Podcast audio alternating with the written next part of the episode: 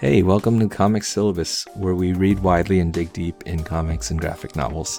Um, I'm Paul, and we're here at the Multiversity Network of podcasts. Um, if you're joining us new, thank you for following and subscribing and liking and rating and reviewing. Anything that you can do to um, support the podcast is much appreciated. Um, if you're catching this in an audio only version of the podcast, know that there is a video version also that you can um, subscribe if your podcast um, outlet allows for video podcasts. And I know Apple Podcast does, and I think Google does if you're a subscriber and on the right app. Um, Spotify doesn't, but that's okay. We love you too if you're just listening. Um, but the visuals help. It's a visual medium, and I like being able to show the kinds of art um, and talk about the things that are done visually by by creators. On the other hand, if you just want to have um, me in your ear and uh, your own imagination to fuel uh, your understandings of these books, that's okay too. I'm just glad that you joined us. And much thanks to those who have reached out with some feedback over the last couple weeks. I've gotten uh, a number of messages on Twitter and um, uh, our, our Facebook group um, and uh, and emails as well. And just thank you. Um, my contact is all in the show notes, so I'm there, and um, you know it's much appreciated as well if you can rate and review, write something uh, about the podcast to get the word out, um, share on social media.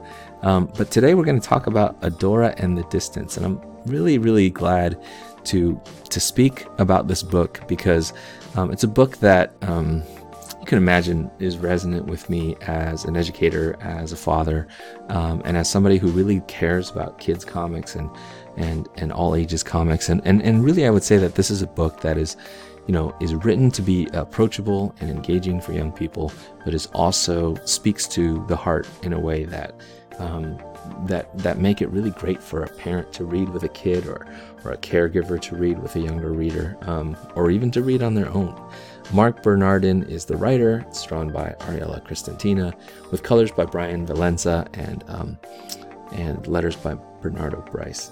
And um, it is a very um, you know fantastical tale. You can see on the cover Adora, who's our main character, is sort of an adoptive, um, almost like princess character, and it's a, has this very sort of Arabian Nights kind of um, feel of, of, of adventure about it. Um, but Marc Bernardin, as um, he talks about in the book, um, is is is actually doing something more, and uh, I'll, I'll, get into that in a little bit. But first, I want to get into Adora, who is a character who, as her name might suggest, is uh, extremely likable.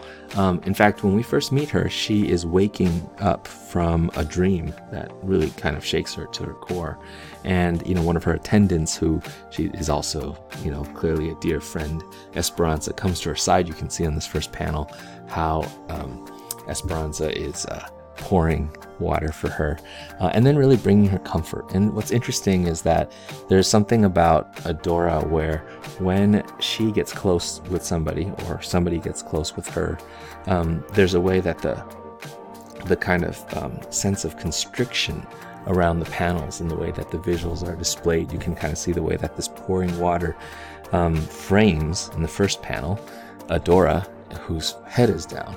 But there's this way that the panel and page kind of opens up whenever Adora's spirit opens up. And that's really, really correlated, really, really tied to what this book is kind of saying, what it's about. And um, and when she's able to sort of embrace her sense of adventure, which also includes and involves embracing people. So there's something about open space in this book, and the way that in this panel, Esperanza's uh, you know embracing her, and Adora is able to emotionally connect, um, and, and even provide comfort while she's being comforted to her friend. That um, you know that you have the borderless panel that that is really the, the central um, draw of the eye to this page and speaks volumes about who Adora is. As we get to know her, we see her, for instance, um, in the very next page, standing out, looking out her window at this, you know, this uh, vast kingdom, which you really only need to see five or six buildings with some really good perspective and a big sky to get a sense of the vastness of what she's staring at out there. But um, but she declares we have a lot to do, and so this is a, somebody who's um, whose royal position is not taken. She doesn't take it for granted. She feels a huge sense of responsibility.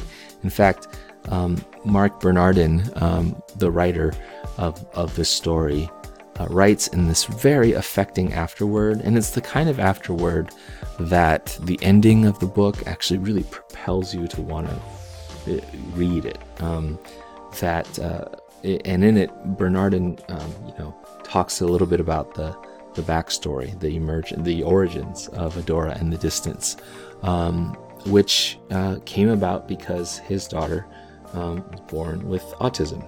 And um, as he says in the beginning, he says, I never planned on writing about autism. And yet this story was brewing, has been brewing in, um, you know, for in, in Bernardin and maybe with different collaborators. And really, it didn't really come to fruition until now, um, but really has been sort of brewing through the whole childhood of his daughter, who, um, who is on the autism spectrum. And um, Tina was the right artist to bring to life, and so on with Valenza and Brice. And, and so we were really getting the culmination of a story that's been brewing in years of Bernardin's sort of parental care for his daughter. And I just love that about this story. Um, and you can see that in that afterward as he talks about, um, you know, where this story came from. It really makes sense out of the ending of the story. So, like I said, I won't give away any any major spoilers about where we go. I just want to set up the premise of the book and talk a little bit about how it made me feel. But um, it really does send you the the ending of the book really does send you into the afterword to understand kind of more about him. Um, but to go back to the story itself, Adora is um, is just one of the characters who's there's some opening set pieces that really do give us a, a vivid sense of her character and her generosity. She is uh, for instance, in the habit of having dinner with her, her uncle, Lord Raphael, who is um, not a Ninja Turtle, who is in fact, the whatever the, the, the, the monarch or the, the ruler of this kingdom, um, the leader and the benevolent leader of this kingdom. Um, but after her meal with him, uh, she then goes to share a meal with a prisoner and offers to play a game with that, that prisoner and says, uh, and you know, the, the prisoner is locked in the dungeon, saying, Why are you here? Why would you want to play a game with me? And she says, Because everyone should get to play. We can learn from it, maybe as much as you can learn from books, about people anyway. And so Adora is both deliberate about learning how to build and have relationships, and is also really intentional about um, being close to and getting to know people who you would not normally expect. Um, and you know, expects to be as much uh, a learner as somebody who is a positive influence on this prisoner, as you can see in this page, is deeply moved by it. In a simple and short scene, we just are are are introduced to a character of, you know, obviously tremendous nobility. And what I want to, you know, read into that immediately is that there is whether it's something that your children actually do, or just something in what you see in their aspiration and the innocence of how they um, believe in the goodness that they can bring or the effect that they have on people. You know, whether or not they can they can kind of uh, carry it out all the time or not.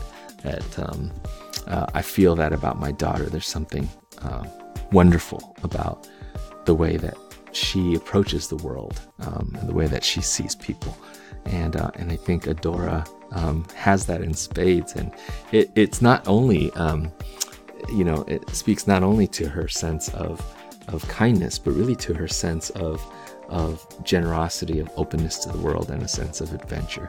Um, as the plot develops a little bit at the beginning, we come to find that the dreams that Adora has are actually omens or premonitions of a force called the Distance, which is what the title refers to, that threatens Adora and really everyone around her and the kingdom around her. And so she takes it upon herself, and here's where the character is also laden with a sense of responsibility to go away from the kingdom so that the harm that comes on her from the distance doesn't befall the kingdom, and to try to confront this, um, you know, mysterious, magical, whatever force. And Lord Raphael, much to my surprise, gives in to her plan to run away or to confront or to go on this adventure. Uh, what I like about that is that it's it seems usual in uh, sort of the Disney story trope um, for uh, for the parental figure to be far far more protective than that, and to not want um, the young hero to begin their journey. Um, yeah, but but also, and so therefore, that parental figure usually has to die or something terrible has to happen. Um, they have to become a prisoner and then exchange their life for their child's or something uh, in Mulan or in Beauty and the Beast. Um, but here, Lord Raphael sees in young Adora uh, an embrace of responsibility. And I think that there's something much more reflective of the father or parent's situation in that, where when we have um, children who, and Lord knows now we are looking to our children to solve some uh, profound problems that we have caused. We have the havoc we've wreaked on the world. You know, when you look at your children, they inspire a faith that um, that ought to humble us, so that it's not about um, us being able to, you know, protect them or save them from anything. Rather, for us to um, see the responsibility that they bear and do our best to help them to bear. So, in fact, Lord Raphael, um, you know, winds up uh, not only uh, supporting Adora's decision to confront the distance, but in fact surrounding her with this crew. And so here we have our, you know, like in all great fantasy stories, Lord of the Rings and so on, the, the scenes where we gather the traveling band of companions. And Adora is, com- is accompanied by Gregoire and Elmure, the mysterious kind of masked figure, and then the boisterous and hilarious drinking to hard drinking, uh, you know, sort of bearded big guy and so on. so they're they're a little tropey, but these characters um, have different opportunities um, now or later in the journey to, you know, to make the sacrifice play or to um, to reveal the magic that they've brought along in order to help Adora on this uh, crucial journey. Um, and they really set out. And there's this one scene that is, uh, there's one page actually that is just um, kind of that, um, you know, old style scroll. I don't know what you call this kind of art, um, but it really does give you the uh, whiff of, you know, the the, the medieval uh, adventure tale. We follow the group and what they confront. There's lots of surprises even some betrayals. Um, but through and through, what I love is the consistency of Adora as a character who who shows that nobility and whose nobility plays out all the way to the end, um, which again I won't give away, but is uh, not maybe not what you'd expect. Uh, Adora and the Distance was a delightful graphic novel read. Um, and so I encourage you, if you're even if you're not a Comixology Unlimited subscriber, to find a way to pick it up and um, and check out what um, these creators have given us.